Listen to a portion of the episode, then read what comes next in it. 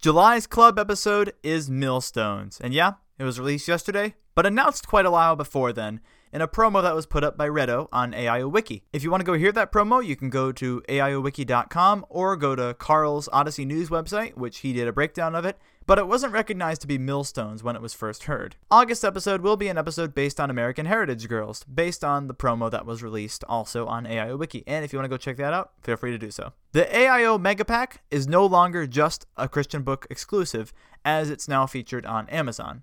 However, the price is $100, so you're paying $25 more than if you bought it off of ChristianBook.com instead. Album 70, Finding a Way, has been made available for pre order on Amazon.com. Its release date is March 9th, 2021.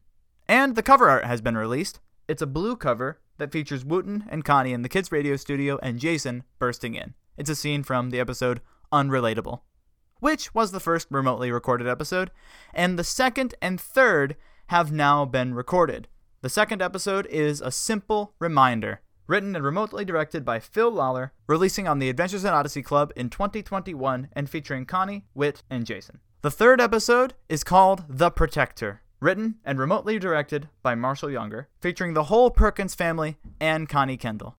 In other news, a different album description and episode summaries have been released for album 69 Best Kept Secrets. I'll be going over that in the next news post. And the AIO Wiki podcast has done an interview with Phil Lollar. The interview is four hours long and probably won't get much shorter than that. It'll be releasing a week from this Sunday.